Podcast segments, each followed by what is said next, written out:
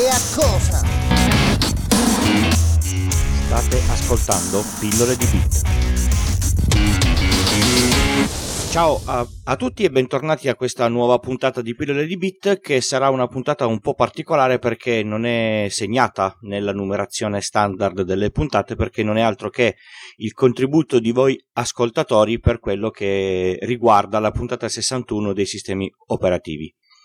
Allora, non è mia intenzione mettermi a commentare tutti i, i contributi, vi do solo un intro generale dove innanzitutto ringrazio tutti e cinque perché davvero si sono, si sono sbattuti, si sono messi lì, hanno registrato l'audio, me lo hanno mandato, magari è, è gente che non aveva mai registrato dell'audio per un podcast se non uh, dei, dei, brevi spezzoni per, um, per, uh, per WhatsApp o, o, per Telegram.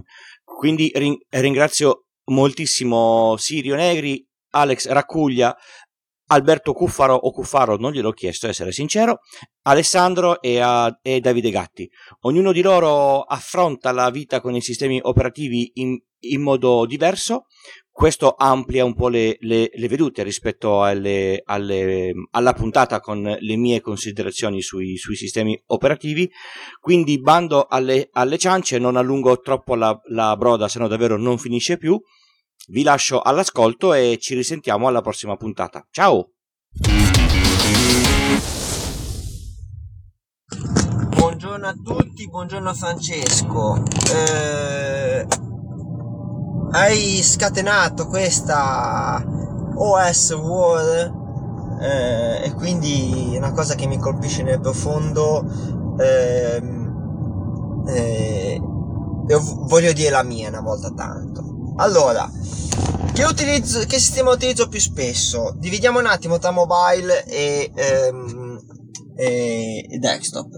Su mobile, eh, per questioni di soldi banalmente e di necessità di robustezza, faccio un lavoro che sono su strada eh, quotidianamente, quotidianamente quando sono di turno, eh, ho delle passioni che sono il trail running, la corsa nei boschi, eh, che dove diciamo il telefono può prendere acqua, può cadere e ehm, quindi ho bisogno di robustezza e eh, diciamo poi figurati ho la campagna quindi vado a tagliare la legna eccetera. Per cui non ho scelto un iPhone anche se per l'utilizzo che ne faccio io tra blog eh, comunicazione eccetera che non sono il mio lavoro lo faccio solo come passione però eh, lo faccio eh, la quantità di applicazioni installate sul mio cellulare mi dicono o ti pegli un cellulare da uno smartphone Android da 800-900 euro o pigli in iPhone. Ora come non posso e quindi vado su Android. Android è gran sistema operativo, eh, funziona molto bene, è molto facile da usare secondo me per certi versi eh, di primo acchito è anche forse leggermente più semplice del, del, de, di iOS anche se io iOS l'ho, l'ho usato pochissimo eh, non è, co- è, legato al mondo Google, ma non è così legato a stretto giro come invece lo è l'iPhone con eh, il mondo Apple. Se non hai iTunes sul computer non fai gli aggiornamenti, banalmente, cioè li fai, però ecco per capirci, depressing del sistema li fai, i backup li fai necessariamente da iTunes, eh, Android i backup li fai come vuoi. Ma c'è un ma, un grosso, enorme, gigantesco ma. Ehm, mi devono spiegare ancora adesso come mai in tanti anni di sviluppo, tanti programmatori che ci lavorano sopra, open o meno, eh, tanti mh, mm, mh, mm, possibili dispositivi su cui poter fare test e prove, eh, scusate l'audio, sto guidando e sono anche tu, spero che non squilli il telefono di servizio e una bicicletta si è quasi buttata sotto il furgone. Ehm, dopo così tanti anni è ancora un sistema operativo che ti fa ricordare i vecchi tempi di Windows che ogni tot dovevi formattare perché cioè io quando usavo Windows eh, riuscivo a, fa- a non formattare per 3-4 anni di seguito però io ero un caso patologico ormai però ogni 5-6 mesi dovresti fare un bel ripristino di impostazioni di fabbrica, piallare il cellulare a parte il sistema operativo con tutte le applicazioni, tutti i dati, tutto quello che c'è e installare tutto a capo. Questa per me è una cosa che assolutamente eh, non, come posso dire, non approvo. Puoi fare vari sistemi, puoi utilizzare un, un, una capacità di personalizzazione che iPhone, iOS, eh, iOS no, se lo scorda eh, interfacce grafiche più o meno pesanti, quindi puoi giocare sul fatto di mettere un, un lanciatore più leggero, eh, dei, puoi fare un pochino più facilmente il root del sistema e installare qualcosa che ti dia una mano, però fondamentalmente il problema c'è, c'è e si vede. Su desktop eh, sono un grande amante di Linux, uso Linux, i miei primi approcci con Linux si parla del 2000 forse, quindi 18 anni fa. Ammetto che non sono un utente di primo pelo, che quindi odio che mi metto le mani. Lo preferisco a macOS eh, per un discorso fondamentalmente molto simile al discorso per cui non ho preso un iPhone, posti, eh, eh, design, ragazzi non sono fatti d'oro ok? C'hanno i dispositivi eh, sono fatti meglio va benissimo eh, però non è che ci sia questa grande differenza tra un, un buon portatile Asus e un buon MacBook come non c'è una gran differenza a livello di qualità dei componenti tra un S9 e un iPhone 8 diciamoci la sacrosanta verità però l'iPhone 8 costa 300 euro in più di un iPhone di un, di un S9 secondo me privilegiano troppo il design che sinceramente a me non me ne può fregare di meno. Io sono sempre andato proprio per motivi di cui sopra alla funzionalità e alle mie esigenze. Eh, e la stessa cosa nel Mac ottimi display ottimi quello che vuoi però eh, non mi è piaciuta mai questa cosa qua. Quindi io sono sempre andato su Linux ho abbandonato fortunatamente Windows molti anni fa lo tengo solo per un discorso di aggiornamento dei tempi dei satelliti, delle posizioni dei satelliti su un vecchio GPS che uso per, per i miei allenamenti di corsa. E cosa penso di Linux? Eh, non credetevi che io sia completamente un fanboy di Linux. Linux ha le sue pecche. Linux è partito molto piano. Ehm, ma nel tempo, negli anni, ne sono passati molti perché eh, io non sono uno dei primi utilizzatori, sono passati già 18 anni quasi da, da quando ho iniziato a usarlo io. Eh, ho usato molte distribuzioni, dalle più semplici come Ubuntu alle più eh, arcane come, come Slackware ha fatto incredibili passi da gigante, non si può dire diversamente, ha fatto passi da gigante estremi in termini di funzionalità, in termini di compatibilità, in termini di usabilità. Non è ancora l'anno di Linux questo, non, non credo. Eh, l'anno di Linux verrà un giorno, forse non si sa, non, non so come fa queste previsioni. Però eh, ha fatto passi da gigante. Dove pecca? Eh, ragazzi, diciamoci la sacrosanta verità: Linux è un sistema operativo che può prendere in mano chiunque. L'hanno preso in mano i miei genitori che negli assi del computer non sono, anzi, sono quasi, sono partiti quasi da analfabeti del computer. Eh, l'hanno preso in mano, li ho portati per mano nelle parti più difficili. Diciamo, se c'è qualcuno che ti segue, un gruppo utenti Linux, un user group, una persona che lo conosce, eccetera, eh, e che ti dà la mano nelle parti più difficili è un computer, è un sistema operativo che va benissimo per chiunque, a parte ovviamente esigenze particolari.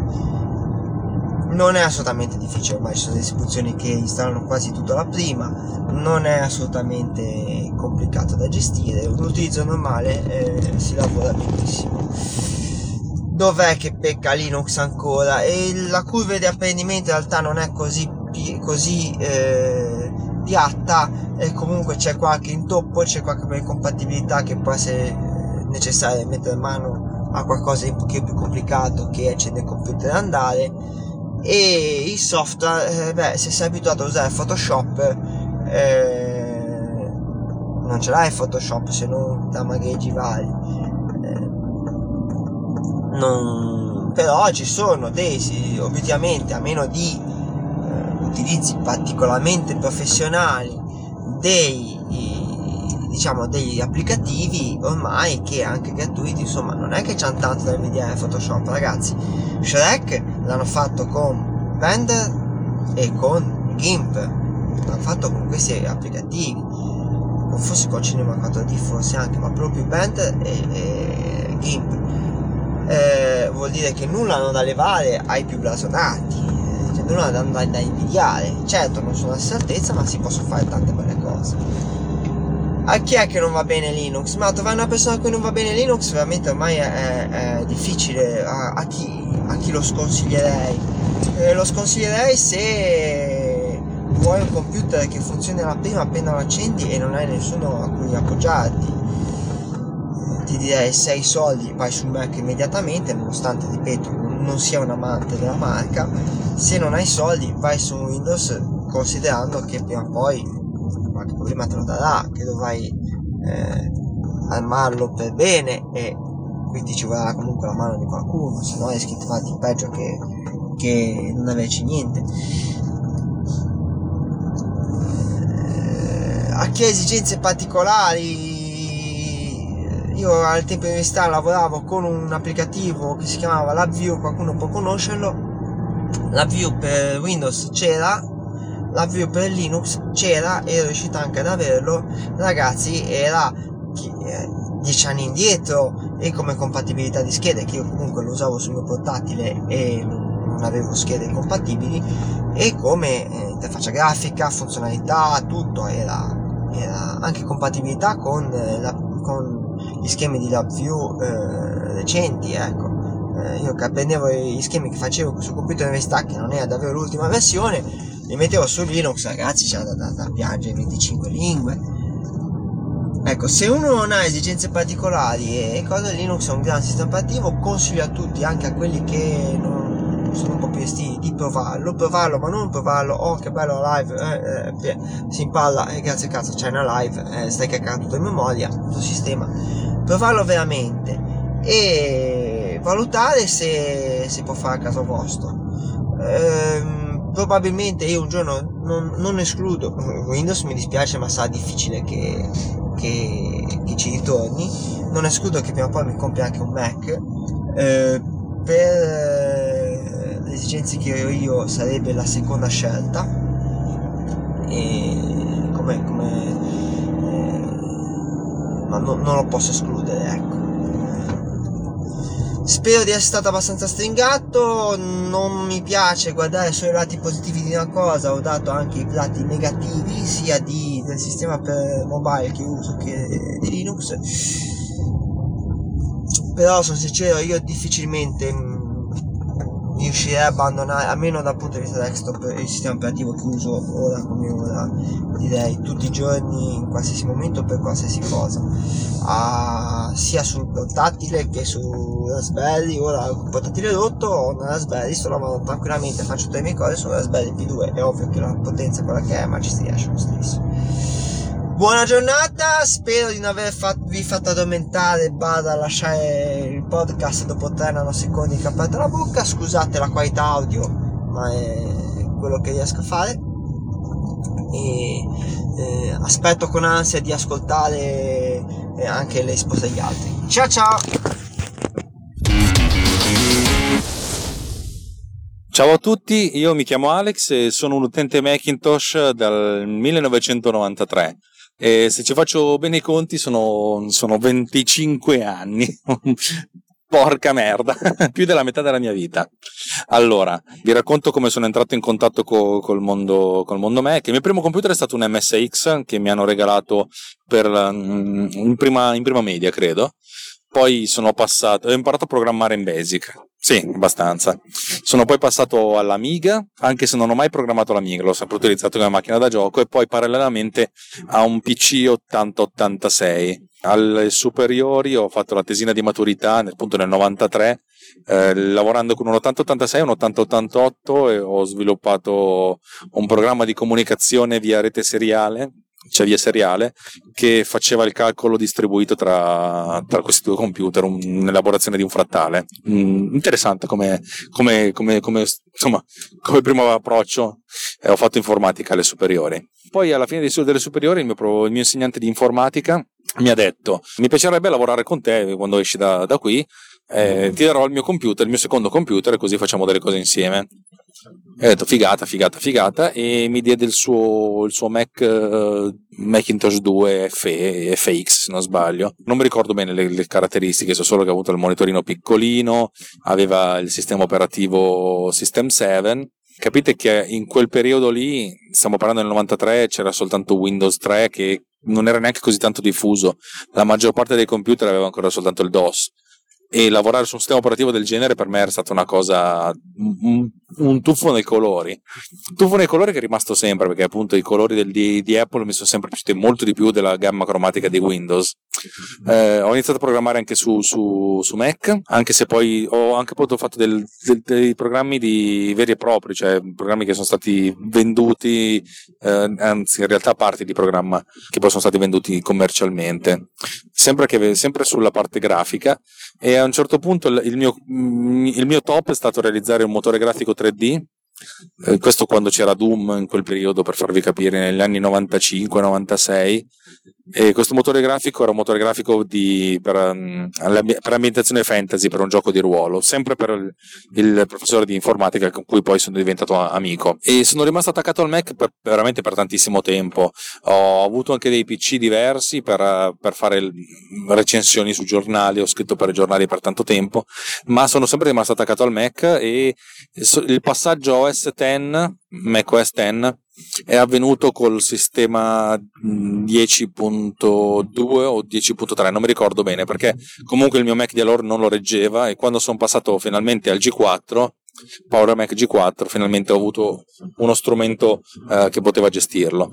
Però il vero, il vero, la vera consacrazione è stato il passaggio di Final Cut che è il programma di montaggio video che uso tuttora eh, al OS X mi trovo bene con Mac, ehm, trovo che sia un sistema operativo molto più, più, più semplice per l'utente, eh, sia che l'utente sia uh, un noob sia che sia un professionista, trovo che sia mm, molto solido, a volte, soprattutto è una cosa degli ultimi anni, nasconde sin troppo certe sue capacità, potenzialità nel, nell'ottica di fornire all'utente l'oggetto più semplice possibile da usare è una cosa che io non condividevo allora, però devo dire che la buonanima del, del, di Steve Jobs ne ha avuto ragione. Voleva fare un computer per tutti, nascondendo le complessità al punto tale di, andare, di andandole a toglierle, però questa cosa ha funzionato.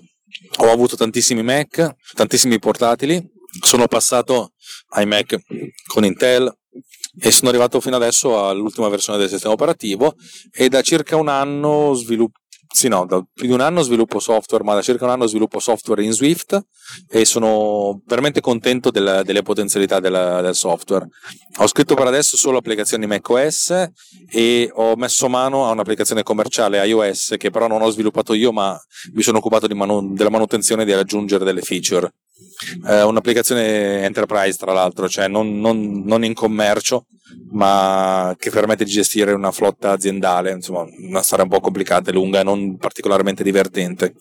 Eh, io sono sviluppatore, ma sviluppatore con l'asterisco perché nel, nella vita reale faccio altro, sviluppo per, per, divertirmi perché mi piace, perché era la mia prima passione prima di, di fare quell'altro che faccio ora. E trovo che farlo con me che è molto bello, cioè la parte di sviluppo è veramente, veramente ricca. Xcode è una macchina complessa, a volte un po' farraginosa, ma nel, nel, complesso è un bellissimo ambiente di sviluppo e Swift è un linguaggio di programmazione di una bellezza sconcertante. Credo che sia la somma di tutti i linguaggi di programmazione con cui abbia mai avuto a che fare e di cui prende solo le cose, quasi tutte le cose positive di, di quasi tutti i linguaggi con cui ho mai lavorato. È un linguaggio per cui ha delle limitazioni sue, però per il resto è eccezionale ed è veramente divertente lavorarci sopra. Eh, sia per quanto concerne Mac sia per quanto concerne iOS perché quel poco che ho visto di iOS è comunque bello e divertente. Bisogna entrare nella testa e dato che le applicazioni Mac sono, sono poche, è difficile anche trovare, più che dei tutorial, trovare dei, dei percorsi personali, perché fondamentalmente il 99% dello sviluppo del software si fa andando a copiare Stack Overflow. Niente, detto questo, volevo raccontarvi il, mio, il, il motivo per cui sono rimasto a, a Mac nonostante i costi siano sensibilmente più alti rispetto alla piattaforma Windows, è dovuto al fatto che mi trovo bene, che mi sento a casa, mi piace l'approccio dell'interfaccia umana cioè la human interface, cioè come l'uomo interagisce col computer, come io interagisco con il computer. Probabilmente fossi abituato su PC sarei contento allo stesso modo, ma dato che sono professionalmente nato col Mac, sono, sono rimasto qui per 25 anni e a oggi sto per comprarmi un Mac nuovo, anzi un nuovo Mac per me tendenzialmente punto all'usato perché i nuovi hanno dei costi troppo elevati e considerando che l'ultimo portatile mi ha, mi ha resistito 7 anni, uh, devo dire che uno potrebbe considerarlo un buon investimento, per me è un ottimo investimento, ma è comunque un investimento, per cui dato che lo faccio anche per lavoro, ogni singolo euro che, che esce dalle mie tasche deve essere valutato e spesso e volentieri il mercato dell'usato ha un rapporto prestazioni-costo giustamente più elevato perché i prezzi del nuovo si abbattono subito quando si passano all'usato per cui si riesce ad avere qualcosina di più spendendo qualcosina di meno niente spero, spero che questa mia esperienza vi possa essere d'aiuto e passo la palla ancora a Francesco che ringrazierò sempre perché con pillole di bit mi ha dato, ha dato il là per, per un altro podcast che ha la pillola nel nome. Grazie mille, ciao.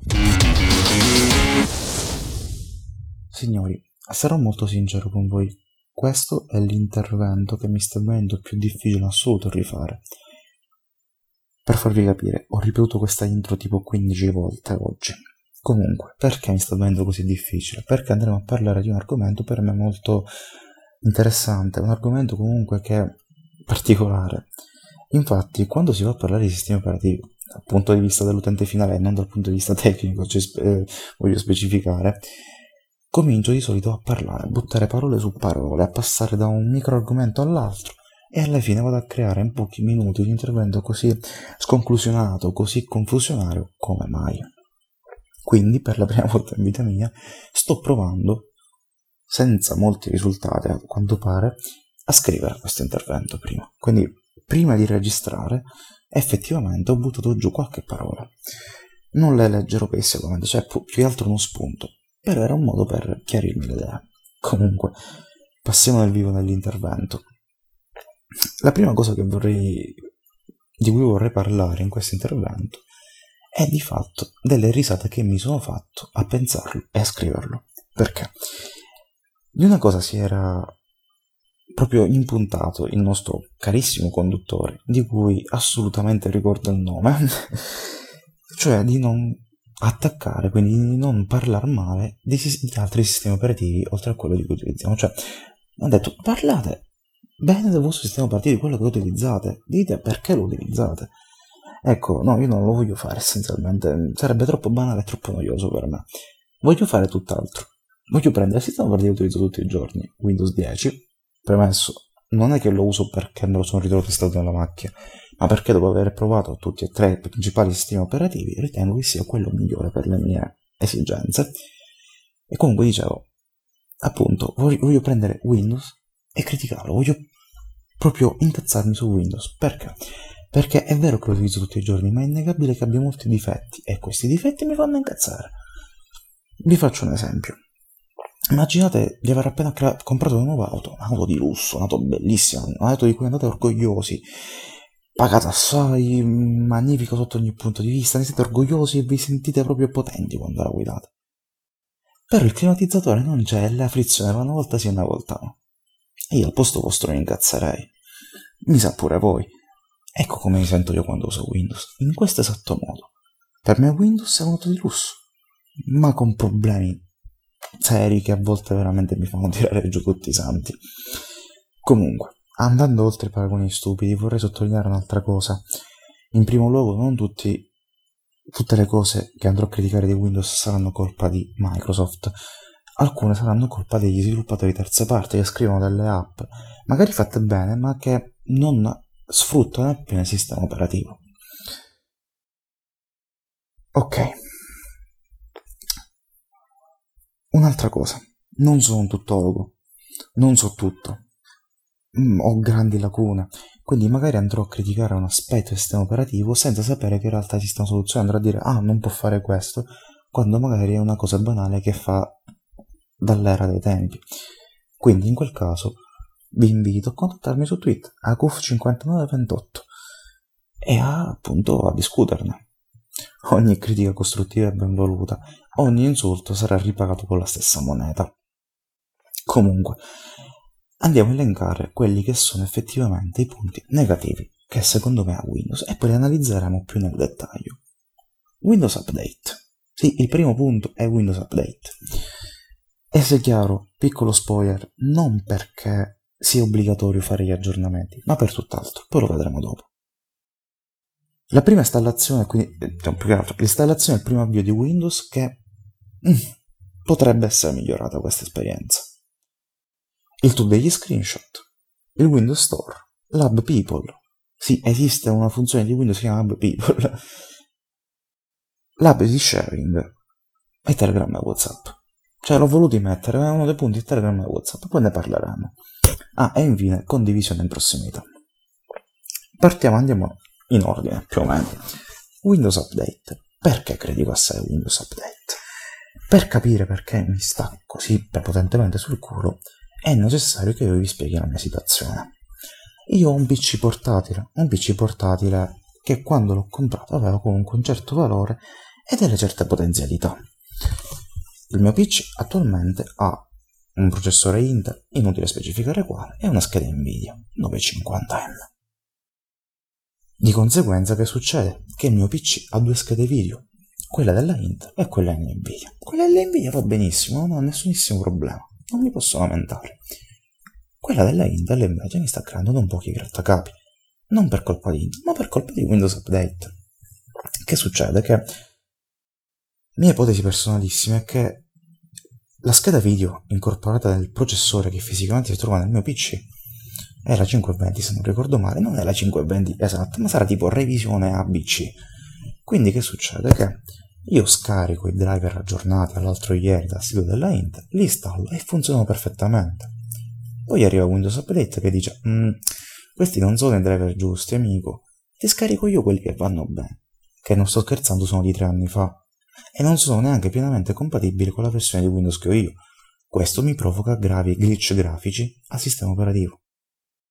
E per me è un problema, perché io non posso disattivare l'aggiornamento automatico dei driver, non posso dire non mi scaricare il driver della Intel e quindi devo fare sempre diverse magagne per evitare che Windows Update installi questo dannato driver. Ah, è veramente tremendo. Quindi il primo problema è Windows Update, perché essenzialmente non si può disattivare l'aggiornamento dei driver. Precisione, precisazione, non è che Windows Update si comporti male, effettivamente il suo ragionamento è giusto. Mi, lui vede che non ho i driver esattissimi per il mio PC, almeno secondo lui, e mi installa quelli corretti. Il problema è che quelli corretti presenti nel suo database sono troppo vecchi. E dato che comunque Windows è compatibile con una quantità infinita di dispositivi, giustamente Microsoft non può stare dietro ad ogni singolo dispositivo, a ogni singola revisione lo dovrebbe far fare agli utenti. Non dico che deve essere fatto in modo semplice, magari lo metti in qualche sottomenu, in qualcosa strana, ma mi devi dare la possibilità di dire non me lo installare. Perché fai solo più danno che altro. Comunque, passiamo all'altro punto. La prima, diciamo, l'installazione e primo avvio. Qua voglio fare un paragone con Linux.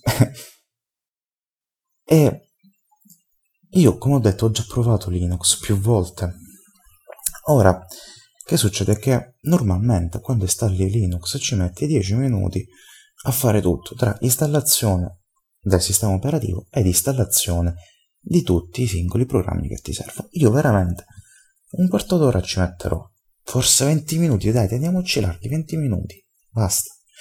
Ok, se qualcosa va male nell'installazione Linux è una tragedia, ci puoi mettere un pomeriggio e qui qualcuno ne sa qualcosa Però se va tutto bene, veramente ci metti pochissimo tempo. Ora, secondo la mia personalissima diciamo, secondo quello che posso vedere io online, ecco, e secondo la mia esperienza, il tasso di fallimento di installazione di Windows è di molto inferiore rispetto a quello di Linux. Però, anche quando le cose vanno bene, comunque un pomeriggio ce lo perdi. Installazione di Windows che di per sé è veloce, però poi l'installazione dei programmi veramente non finisce più. Office, che vabbè ci mette una vita a installarsi. Tutti gli altri programmi che andiamo a utilizzare. Troppo tempo. Si dovrebbe cercare di ottimizzare in questo senso. D'altra parte, un tempo Microsoft aveva fatto qualcosa questo, da questo punto di vista, ma poi si è tirata indietro. Vi spiego. Esiste il Windows Store, mi pare ora si chiami Microsoft Store ad essere sincero. Non ho il dubbio, ma alla fine un nome, chi se ne.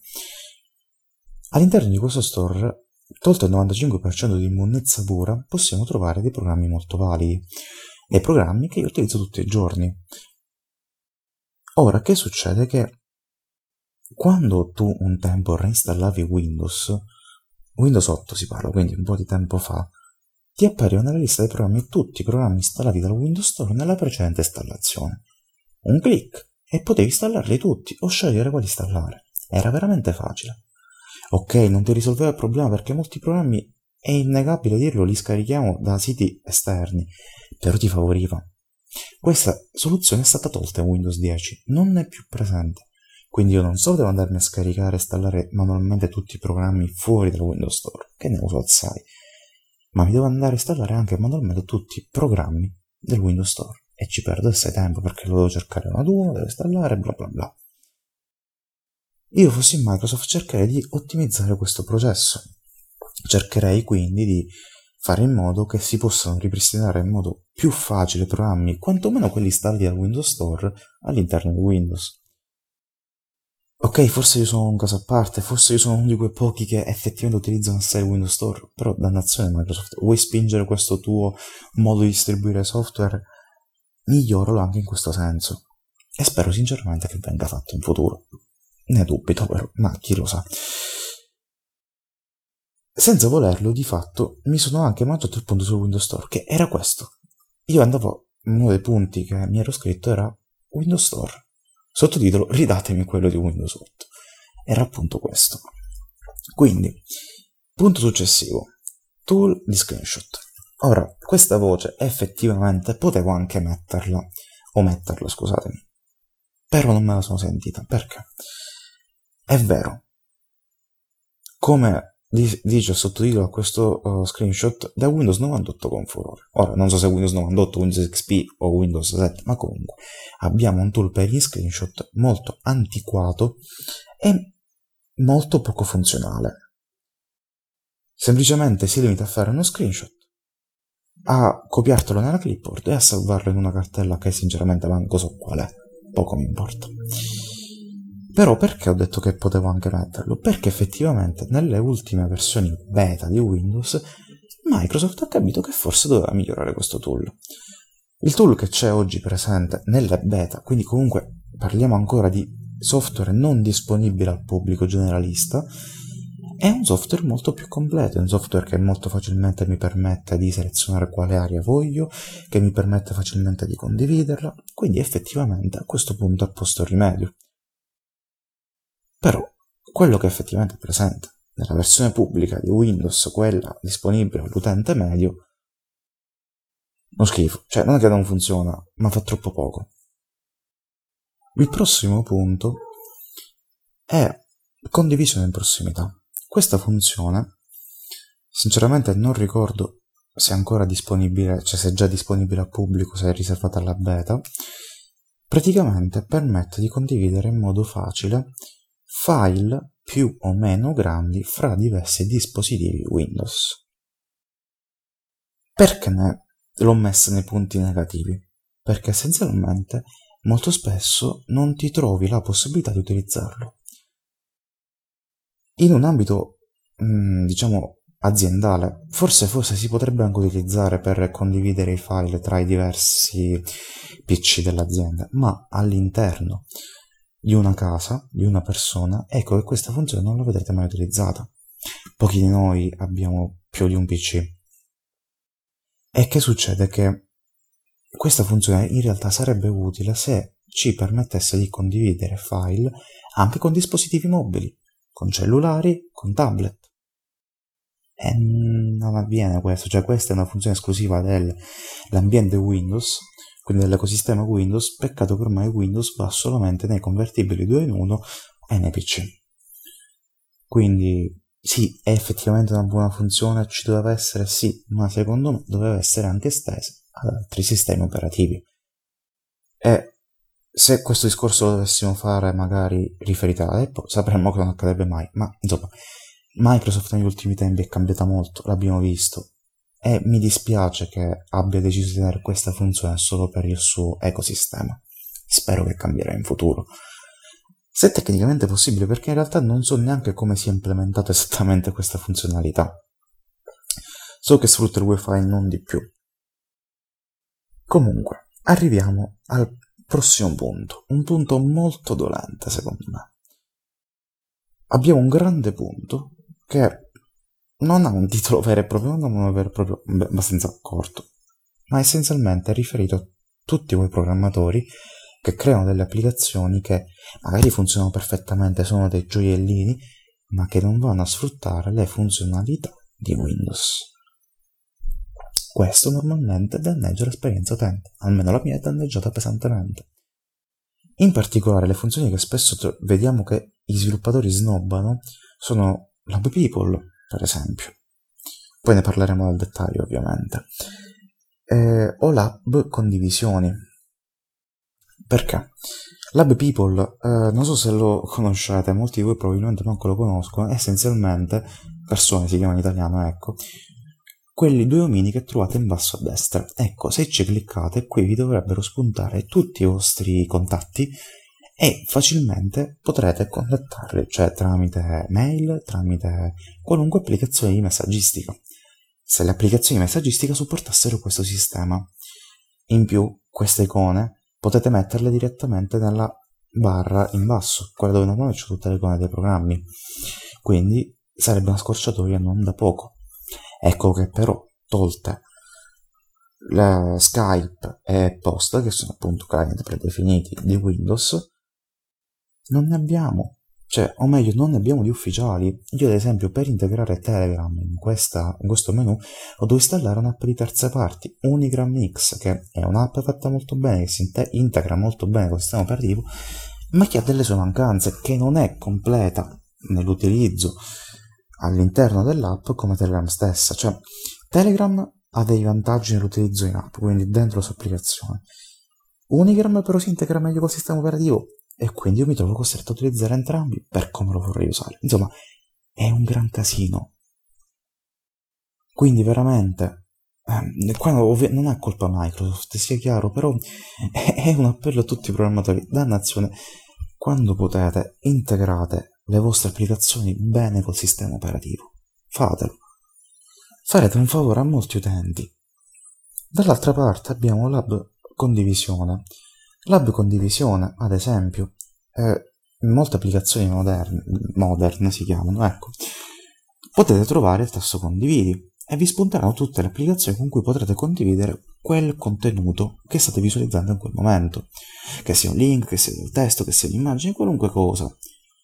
Ora, applicazioni come Twitter e Facebook lo integrano e funzionano anche particolarmente bene. Però anche qui, Telegram e WhatsApp secondo voi le integrano? No.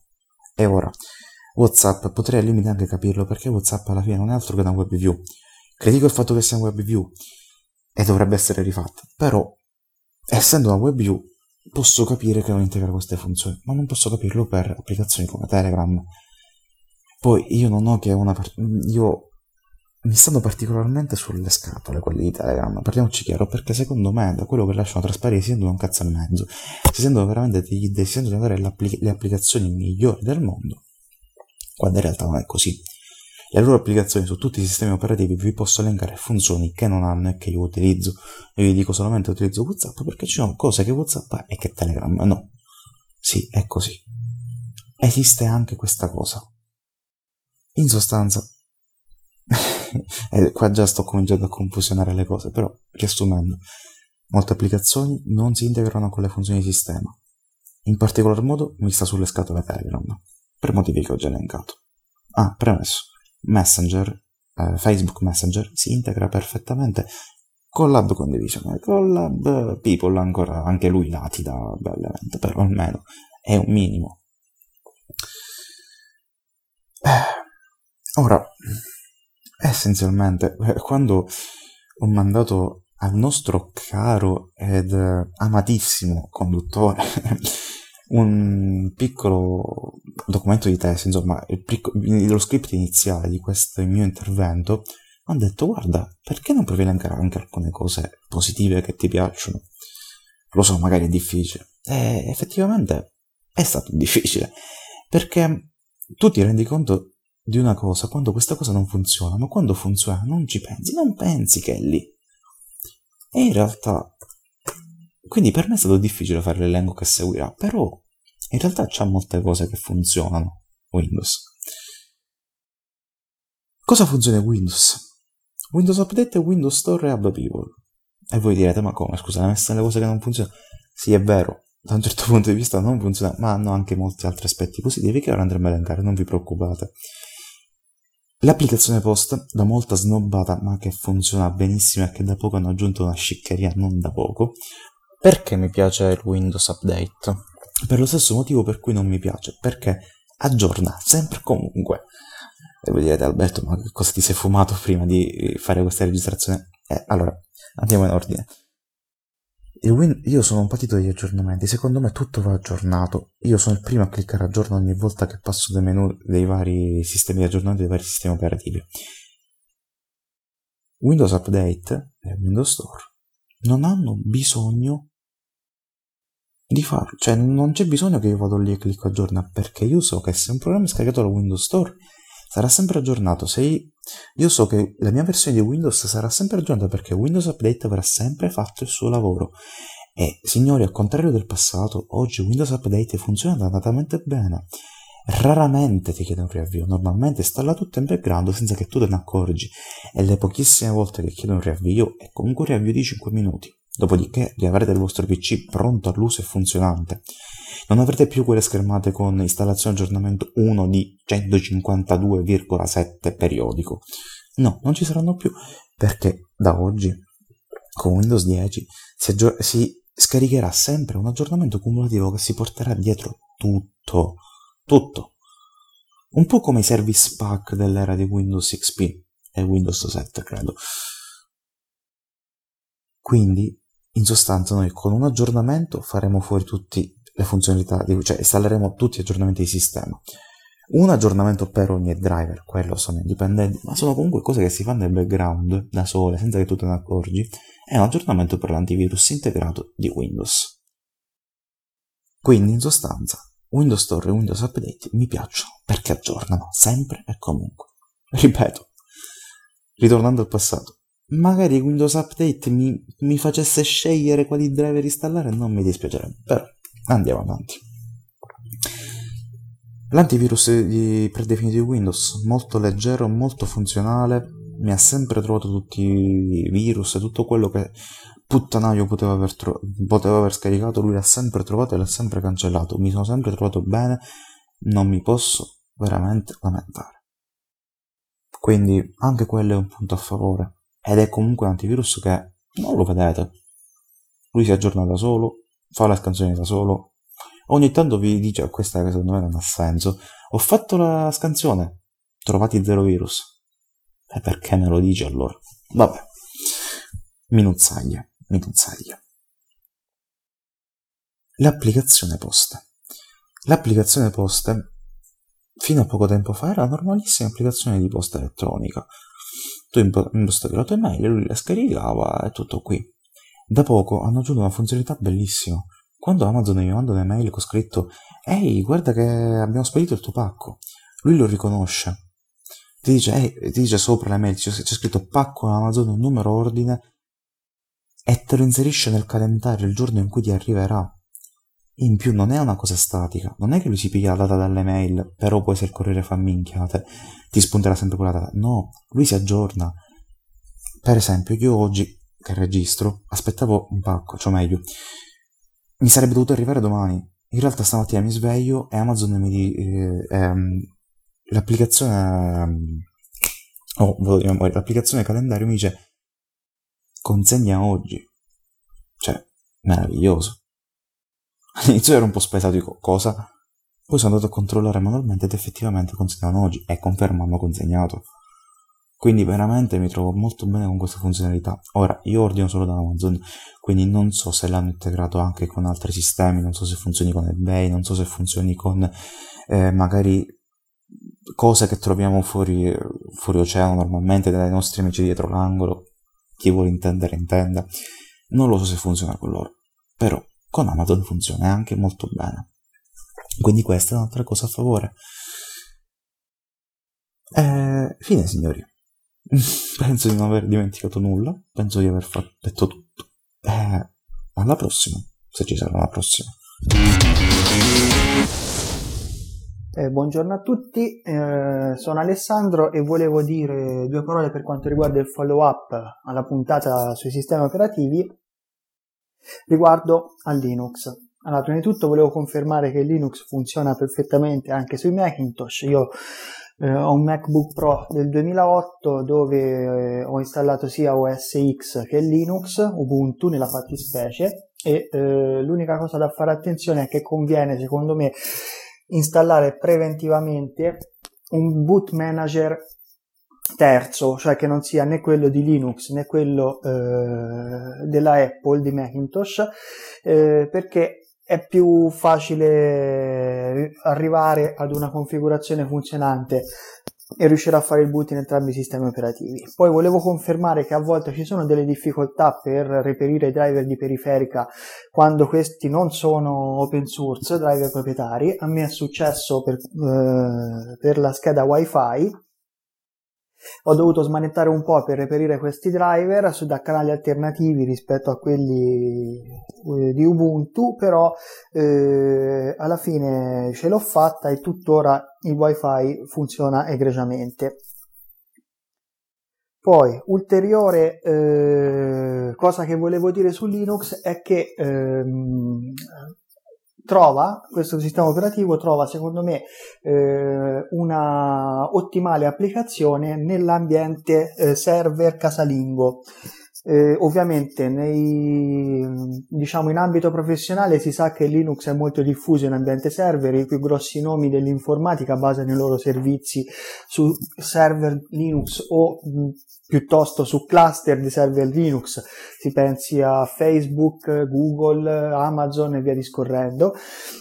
E eh, diciamo Linux effettivamente gode di questa fama di sistema operativo professionale non facile da utilizzare soprattutto da, da neofiti e da, da gente che non, non, non, non, si vuole sbattere più di tanto per, per arrivare alla configurazione giusta e alle, a quello che gli serve. In effetti un po' è così, è un po' così, però ehm, diciamo come contropartita si ha da una parte che per riuscire ad arrivare a, a sistemare le proprie configurazioni si imparano un sacco di cose e questo non accadrebbe mai con, eh, con Windows e con macOS.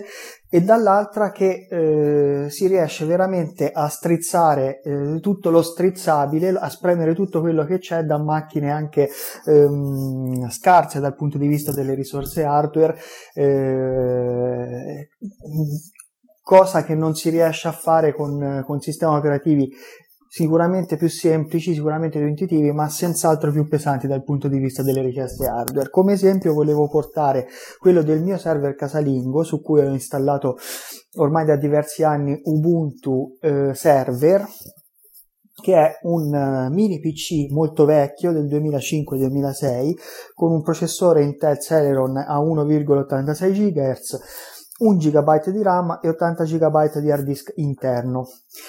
Eh, come memoria di massa ho poi aggiunto un hard disk esterno, un Drobo eh, con RAID ridondato e diciamo 4 tera di spazio disco utile che utilizzo per i backup e per appoggiarci i file sostanzialmente, che, cosa che mi consente di trasformarlo sostanzialmente in un piccolo NAS casalingo.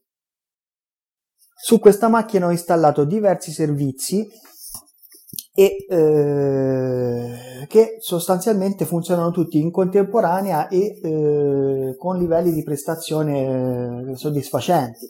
Eh, innanzitutto, vabbè, ho messo come login remoto l'SSH perché essendo questa macchina solamente, collegata solamente alla rete senza né monitor né tastiera, l'unico modo per configurarla è quello di collegarsi via SSH. Poi, come file server, per trasformarlo effettivamente in un NAS vero e proprio, ho Samba per le condivisioni Windows, NetaTalk per le condivisioni Macintosh che è compatibile anche con Time Machine quindi lo posso usare per fare i backup via rete tranquillamente.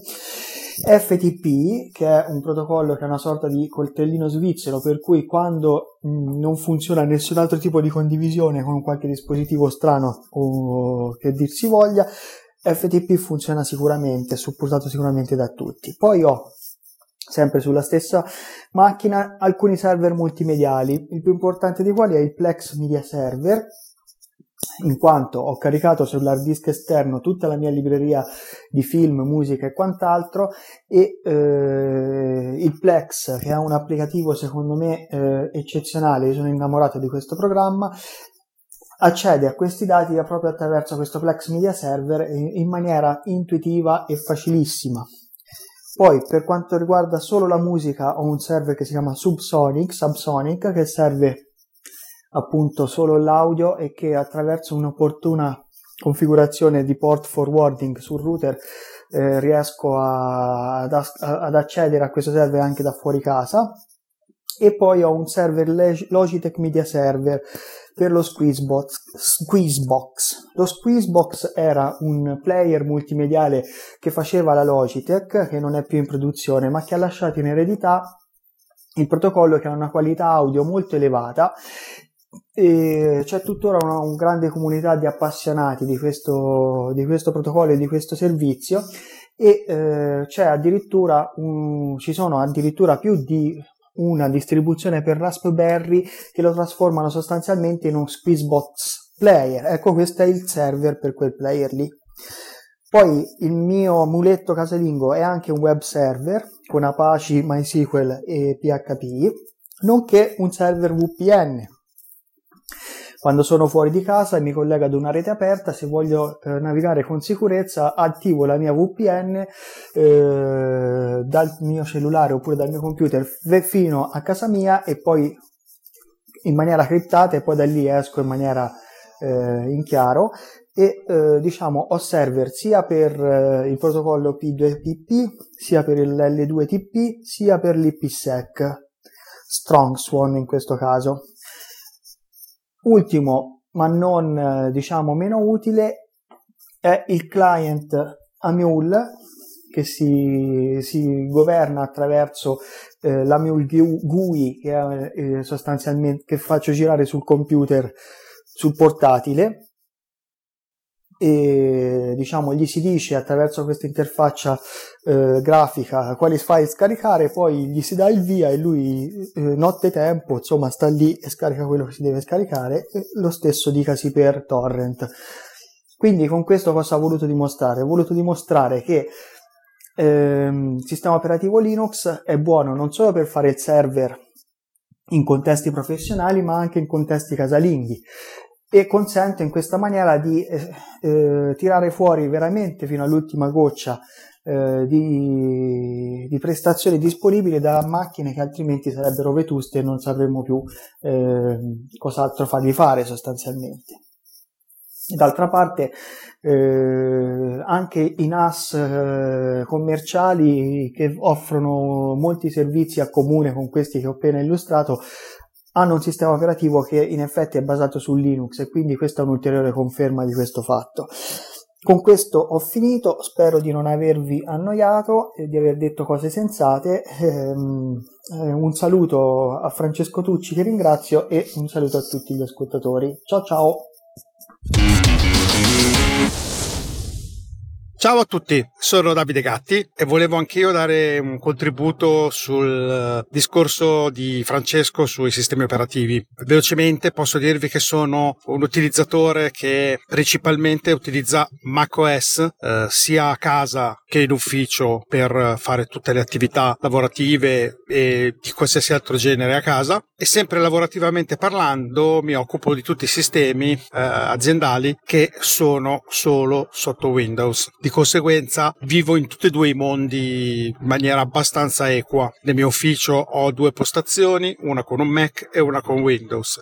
Tutti i server eh, che gestisco e tutti i client, ovvero tutte le postazioni degli utenti, sono sotto Windows. I nostri applicativi gestionali sono tutti sotto Windows e questo pr- praticamente è lo standard in quasi tutte le aziende italiane. Difficilissimo trovare un gestionale che funzioni sotto sotto macOS. Gli unici che ho visto esclusivamente in vita mia sono quelli degli studi dentistici, che non è nato da un'esigenza del fatto che su Mac eh, sia più prestante o funzioni meglio eh, tal programma, ma semplicemente perché molti studi dentistici per questioni estetiche mettono dei bei computer eh, iMac in reception piuttosto che negli studi perché fa figo e quindi qualcuno ha dovuto anche fare l'applicazione per gli studi dentistici che girasse su questi tipi di computer computer. Quindi non è stato il fatto di avere quell'applicazione su quella piattaforma che ha fatto espandere la piattaforma stessa, ma bensì è un fatto proprio estetico di moda, ecco, se proprio qua vogliamo dirla. Mentre invece, ovviamente nel campo appunto aziendale classico, la piattaforma che la fa da padrona è ovviamente Windows. Oggi si parla anche di molto di virtualizzazione e sia Microsoft che altre aziende tipo VMware offrono delle soluzioni applicazioni sulle quali sopra ci possono girare eh, poi virtualizzati qualsiasi tipo di sistema operativo. Diciamo che generalmente se un'azienda lavora molto nel campo web facilmente ha diverse virtual machine Linux nelle quali girano magari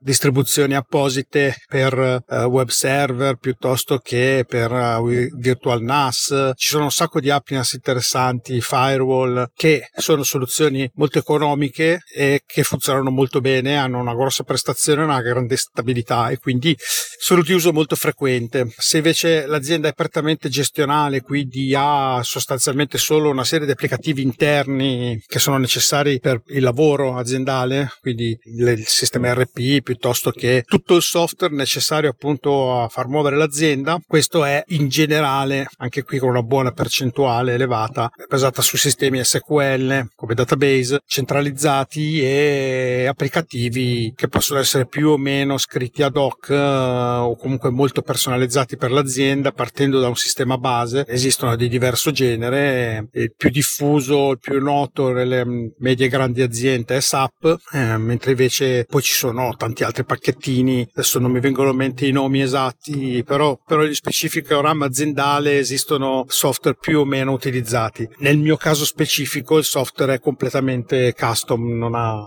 non esiste in commercio, è stato completamente realizzato e calato interamente sulla nostra azienda a tutti i livelli, sia a livello gestionale, contabilità, gestione di tutto il flusso lavorativo e anche di interfacciamento verso macchinari o automatismi modo da avere il controllo generale di tutto da un unico sistema. Questo è costato molti soldi e sacrifici, ma diciamo ci dà quella marcia in più che altre aziende magari non hanno. Volevo raccontare velocemente dopo aver fatto questa presentazione e questo diciamo spiattellamento imparziale un po' su quelli che sono tutti i sistemi, nonostante il mio atteggiamento sia abbastanza imparziale, non posso nascondere che il mio sistema preferito col quale lavoro con maggior profitto e con più soddisfazione è OS X. Ovviamente con OS X a casa piuttosto che in ufficio ci faccio tutte le attività sia lavorative che anche di piacere comunque di, di, mio utilizzo personale ed è quindi per quel motivo che forse preferisco quello piuttosto che altri sistemi. Ma ciò non toglie che sia un sistema che secondo me ha la sua da dire. Il vero svantaggio unico che purtroppo ha OS X è la sua non larghissima diffusione, almeno qua in Italia, e di conseguenza talvolta può essere non semplicissimo trovare le applicazioni che uno è abituato a utilizzare. Di fatto cercando, cercando o comunque a volte anche adeguandosi a magari a qualcosetta, eh, uno trova sicuramente sempre tutto. Chiaro che eh, ci sono certe cose che non esistono proprio su OS X, come ce ne sono alcune che su Windows non esistono, ma che esistono solo su OS X, quindi c'è sempre l'ago della bilancia un po' qui, un po' là, e quindi nella media, secondo me, siamo lì. Diciamo che per una persona che non ha mai visto OS X e che sostanzialmente vive nel mondo Windows, può essere difficile a volte capire o anche immaginare di provare a esplorare il mondo OS X. Lo vede diverso, sa che non ci sono le sue applicazioni che utilizza abitualmente, almeno con quel nome, non ci sono, ma magari sa anche che ce ne sono delle altre che potrebbero essere equivalenti, ma non ha voglia di, di commutare, di provare, di, di verificare. Eh, per quale motivo sto così bene con Windows? Per quale motivo devo cambiare, no? Quindi, in effetti, io ho passato molti anni, come tutti noi,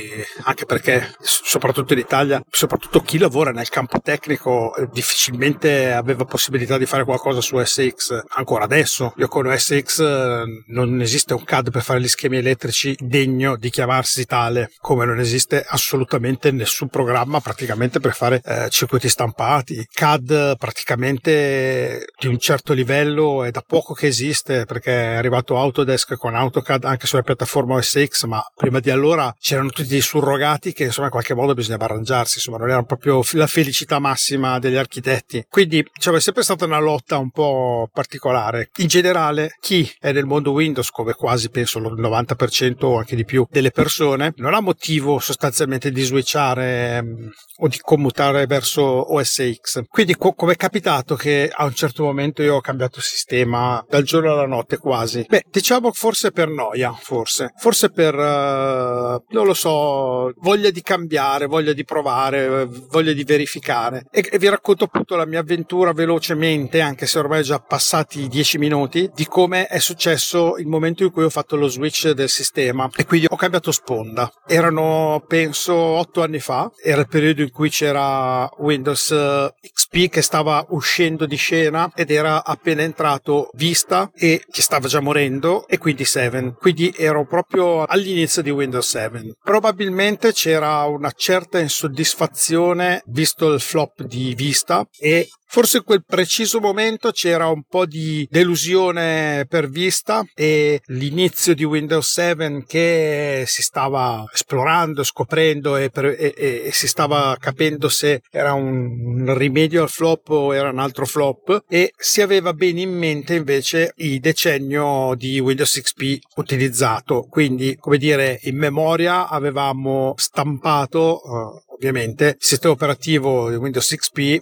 cioè, abituati molto a quell'interfaccia vista che ho bypassato totalmente non l'ho praticamente mai visto né installato né utilizzato. Ho fatto solo un esperimento forse una volta e... ma, ma, non l'ho neanche mai installato. Sì l'ho provato quando ho comprato un computer che aveva già installato sopra l'ho, l'ho visto poi è stato subito cambiato in probabilmente XP quindi eravamo in un periodo particolare. Gli ultimi colpi di coda di XP e l'inizio di 7 eh, con un buco di, un anno di vista in mezzo. In quel periodo c'era anche un momento dove in ufficio non ero particolarmente carico, eh, quindi avevo anche del tempo libero e allora un giorno eh, sono incappato in un forum dove si parlava di come si riusciva a installare OS X sopra un PC normale. Mi sono interessato, ho provato a guardare, ho detto ma eh, sembra abbastanza fattibile senza grossi problemi. Il PC che ho a disposizione per fare la prova è, sembra idoneo, proviamo costa niente. Vediamo un po' che cosa salta fuori. Era il periodo di Leopard, parliamo di quindi un po' di anni fa. Eh. Si scarica questa immagine ISO, si procede a creare un boot CD particolare, si installa e viene fuori che più o meno funziona con qualche piccolo toppo, qualche driver mancante che bisognava un attimo fare la ricerca e una volta recuperato tutto il materiale nel giro di mezza giornata avevo SX davanti a me, ero ero quasi, come dire, avevo provato una sensazione quasi di, di, di eccitazione. Ho detto, cacchio, sono riuscito a fare andare una roba così, sono riuscito. Ho seguito, ho seguito le istruzioni di un sito, non è che sono riuscito, sono riuscito a interpretare le cose. Ho ottenuto questo risultato, ho cominciato a esplorarlo e a vedere com'era. L'ho provato, mi sembrava intuitivo, ho capito subito come funzionava, avevo bisogno magari di avere qualche notizia su determinate cose mai viste, però nel giro di credo la stessa giornata in cui l'ho installato già stavo cominciando a cercare le applicazioni che generalmente utilizzo da installare sopra o comunque delle alternative a quelle che utilizzavo su Windows eh, per poter fare più o meno cominciare a fare le stesse cose. Diciamo che inizialmente ho, l'ho, l'ho appunto fatto come esperimento e quindi ci provavo a giochicchiare ogni tanto e capire un po' come funziona. E poi ricordo che ho cominciato a installarlo anche sui netbook. Avevo a disposizione un paio di netbook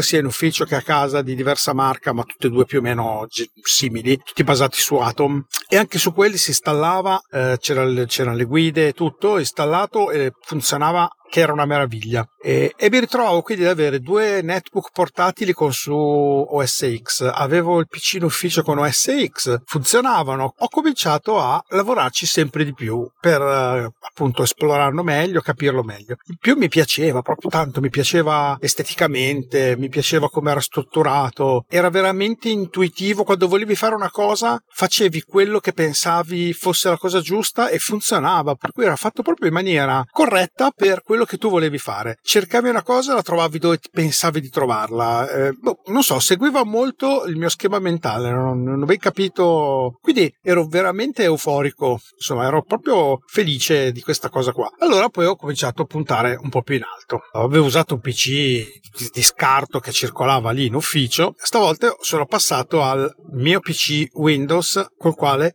lavoravo normalmente, con quello dovevo utilizzare per lavorare. Eh, c'era una procedura che suggeriva come fare il dual boot Windows OS X ho provveduto a provare a fare questo, questo lavoro utilizzando un hard disk nuovo e mantenendo il mio vecchio qualora avessi avuto qualche problema durante le lavorazioni. Ma eh, l'operazione è riuscita, io potevo comunque partire nei due mondi e di conseguenza eh, ero comunque sempre operativo, potevo fare quello che facevo di solito se partivo con Windows e potevo partire con OS X per fare un po' quello che è la mia sperimentazione. Risultato, avevo un bel PC potente, all'epoca era un Core 2 Duo ben carrozzato, con sopra OS X che viaggiava veramente molto bene. Ero molto soddisfatto e avevo trovato pian piano tutto quello che mi serviva per poter lavorare. E sono andato avanti così per un annetto e per un annetto devo dire che ero almeno all'80%, anche 90%, sempre in OS X, cioè riuscivo a fare tutto quello che mi serviva dentro quell'ambiente. Quando avevo bisogno di Windows veramente avevo installato inizialmente un virtualizzatore che era VMware e ci girava sopra un Windows XP perché all'epoca ancora andavo con Windows XP con il quale lavoravo quando serviva a dover fare qualcosa con Windows. Beh, insomma, io dopo un anno così ho detto è il momento giusto per fare l'acquisto, del, l'acquisto giusto. Mi sono recato in quell'epoca a un Media World, non c'era ancora l'Apple Store, e comprai il mio primo iMac vero, un 21 pollici, sempre Core 2 Duo e niente, ho provato veramente l'emozione di aprire la scatola, ero veramente molto, quando l'ho preso ero proprio tanto contento. Contento che era da tanti anni che non ero così contento di comprare un nuovo computer e di portarlo a casa, di aprirlo, di togliere la confezione, tutti i dettagli dell'impacchettamento oh, mi piacevano, la, la presa della corrente era bellissima, tutto era bello, eh, la tastiera favolosa, tutto il mouse, tiravo fuori tutti i pezzi dalla scatola come se fossi un bambino bambino che hai ricevuto il regalo a Natale. Niente, ho provato veramente un, un'emozione. Dopo tanti anni di, di, niente con Windows, dove ogni anno cambiavo PC perché costavano poco e quindi si cambiava. Bene ragazzi, questo è, è come è avvenuto lo switch eh, di sistemi.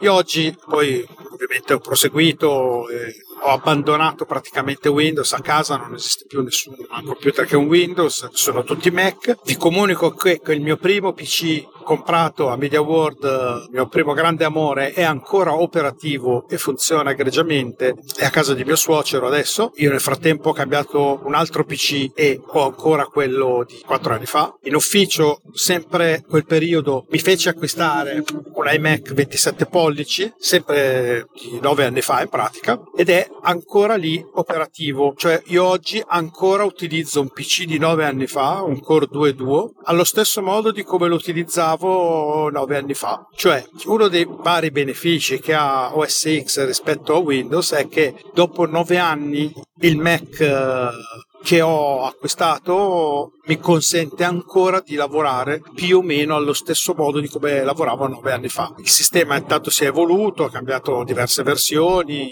si è aggiornato e ancora oggi è aggiornabile, qui non è, non è ancora defunto e finché va, va. Nei suoi nove anni di onorato servizio, che ancora prosegue, ha avuto solo un paio di cambi di hard disk e forse tra pochissimo riceverà anche un SSD. Eh, questo per dargli un'ulteriore piccola iniezione di, di fiducia per accelerarlo un pochino. Piccoli accorgimenti, niente di che. Comunque sia, io volevo dare questo mio racconto un po' forse lunghetto, poi vedrà Francesco se vale la pena o no mantenere questa lunghezza o se vuole ritagliarlo la mia esperienza è stata di switch molto positivo, emozionante e interessante. Diciamo, sono uscito un po' dal torpore di Windows che eh, continuo a vivere in ogni caso in modo parallelo in ufficio perché comunque tutti i computer eh, sono, come dicevo, su Windows. Adesso c'è Windows 10 che può piacere, non può piacere, o lo ami o lo odi, io lo odio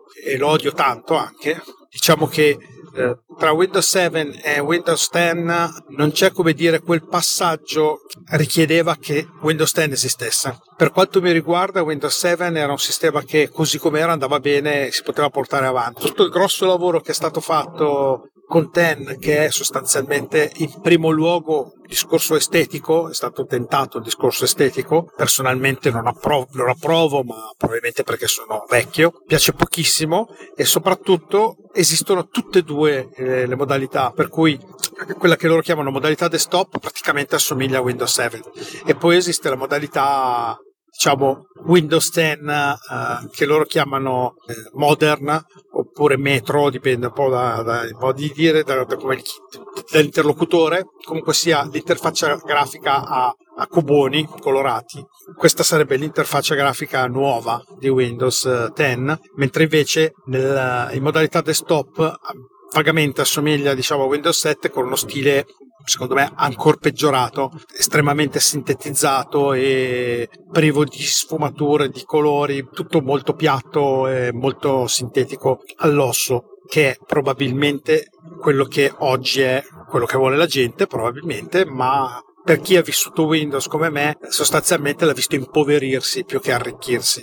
Windows 10, avendo queste due modalità, spesso si, si capita di dover avere certe opzioni in una modalità, altre volte in un'altra. Diciamo c'è un po' di indecisione, un po' di, di casino nel, nell'interfaccia al momento, secondo me. Eh, non hanno ancora preso una posizione ufficiale, dice switchiamo su quella nuova e basta. No, le hanno mantenute tutte e due a causa dell'errore di Windows 8 dove sostanzialmente hanno voluto tentare questa strada ma non riuscendoci quindi hanno imposto la nuova interfaccia che però poco si adattava alle esigenze di molti e quindi hanno dovuto fare un passo indietro e ritornare a un'interfaccia più classica perché questo è quello che voleva la gente, la maggior parte della gente, perché i PC d'ufficio, per esempio, che sono quelli largamente utilizzati con Windows, non sono dei tablet. E quindi quel sistema non era adatto così progettato per un computer non tablet, soprattutto non era idoneo per dei server, cosa che invece sono riusciti a ficcare dentro pure lì, cioè dentro un server Windows 2008 e Windows 2012 si presentano con l'interfaccia a piastrelloni colorati, diciamo non di default, ma comunque c'è anche dentro quell'interfaccia volendo. Windows, Windows 2008 sì, cioè per forza ti devi ciucciare i cuboni ed è uh, quella è stata veramente la follia totale. Eh, cioè non esiste che in un sistema server dove quasi l'IT manager desidera operare con eh, interfaccia a comando, a riga di comando, invece di trovarsi un'interfaccia ad altissimo livello grafico in un ambiente server dove la grafica non serve a niente e che sostanzialmente appesantisce solo il motore e il kernel e appesantisce e, e, e, destabilizza la funzionalità di un server perché non serve proprio a niente la grafica se non a introdurre della probabilità in più di avere problemi e di dover subire aggiornamenti Windows costanti per, per dover seguire anche il discorso grafico che non ha nessuna utilità su un server. Il server andava fatto essenziale al massimo e l'opzione grafico doveva essere eh, un'opzione che non dovevi neanche installare, non ci doveva essere neanche l'occupazione sul disco dello spazio della grafica da rappresentare, cioè proprio essenziale al minimo. Comunque sia, d'accordo o non d'accordo, loro sono partiti e hanno fatto il floppone galattico con Windows 8, con, con 10 hanno ritrattato, ma ci si trova secondo me in un mondo misto, dove delle volte certi tipi di schermate sono in uno stile, a volte in un'altra, c'è un po' di confusione secondo me e questo non ha agevolato secondo me molto la, come dire, non si è voluto far bene tanto Windows 10 uh, eh, dal pubblico. L'ha dovuto digerire, ma no, non l'ha vissuto come il piacere di avere un nuovo sistema. È ancora un pochino una cozzaglia. Si sta pian piano risistemando, eh, anche loro come OS X hanno scelto di non cambiare più nome al sistema operativo, con questa affinità poi Windows 10 OS X mh, non so bene se ci sia, come dire, una premeditazione, ma ho l'impressione di sì. Eh, già il fatto di chiamarlo Ten saltando il 9 direttamente per altri motivi, avevano, avevano, trovato delle scuse bizzarre per aver saltato il 9, ma fa niente, lasciamo stare. Passiamo al 10 e dal 10 hanno stabilito che non si chiamerà mai più in altro modo, ma si chiamerà sempre 10 e andranno avanti di build. No? Quindi secondo me questo cre- crea comunque un po' di confusione alle persone perché se hanno un, un Windows 10 di, di, di, di 5 anni fa l'utente medio pensa di avere comunque l'ultimo sistema operativo installato in macchina, invece ha un sistema operativo di 5 anni fa e ehm, Windows 10 Creator Edition invece è la versione più nuova piuttosto che la build 6523, invece tu che build hai ho la 2328, perfetto. Eh, questo non è secondo me salutare per il mercato, una certa progressione va, va, va enfatizzata, invece qua no. Ne, non so, non mi convince. Lo stesso vale per i processori Intel, Intel che da, qua, da un certo periodo hanno cominciato a chiamarli i3, i5, i7, come volete chiamarli voi, dove il numero che segue fa capire di quale generazione è il microprocessore, quindi se è 2323 di seconda generazione, se è 3500 di terza generazione e così via.